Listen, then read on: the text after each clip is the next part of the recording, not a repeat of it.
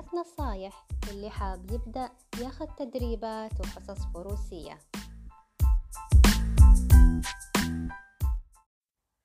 أول نصيحة، ابدأ ببناء علاقة مع الحصان اللي تركبه، اقضي وقت معاه كلمة عشان ترتاح له ويرتاح لك.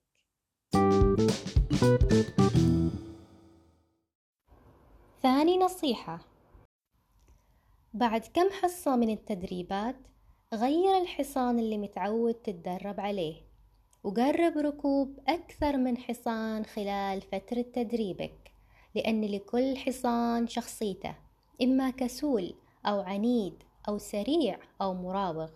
كلما جربت خيول أكثر كلما تمكنت من مهارة ركوب الخيل وصرت أكثر ثقة في التعامل مع مختلف الخيول.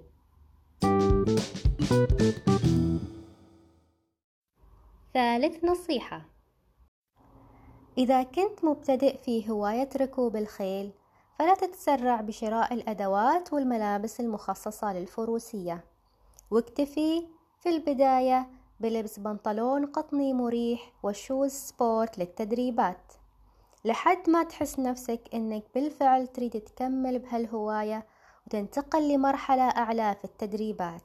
هناك ممكن تستثمر وتشتري الشوز والملابس الخاصة بالفروسية.